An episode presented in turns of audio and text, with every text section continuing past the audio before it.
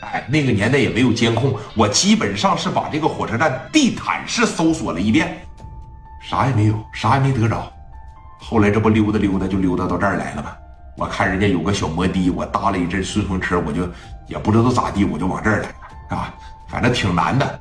说你看，你们要是不嫌弃的情况下，你们走不走啊？要不走，今天晚上我在这个地方给你们开一晚上门然后明天我睡醒了之后，我得接着找我的证件去。那个证件吧，就等于是我的上岗证，没有这个证件，我寸步难行啊，是不是？那边还等着我工作呢，还等着我修机器呢，是不是？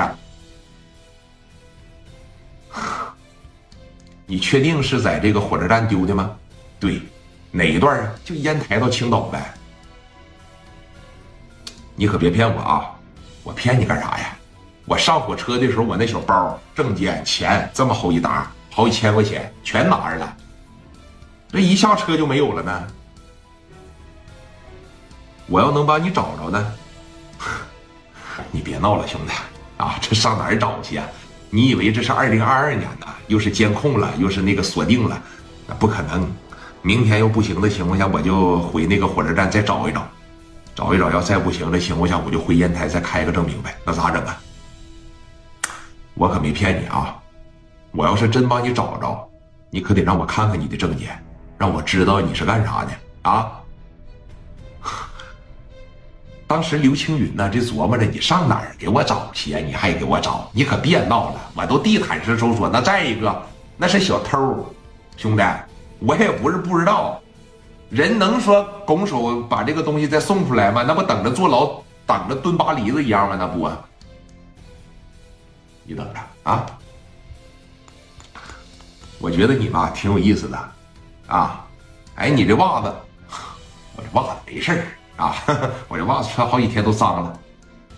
磊哥当时就心里讲话了，我看你能装到啥时候啊？说不清他是干啥的，但是聂磊就觉得这个人不简单，这就是冥冥之中，这就是所谓的那种神助，来，啪啪啪的一拨过去了。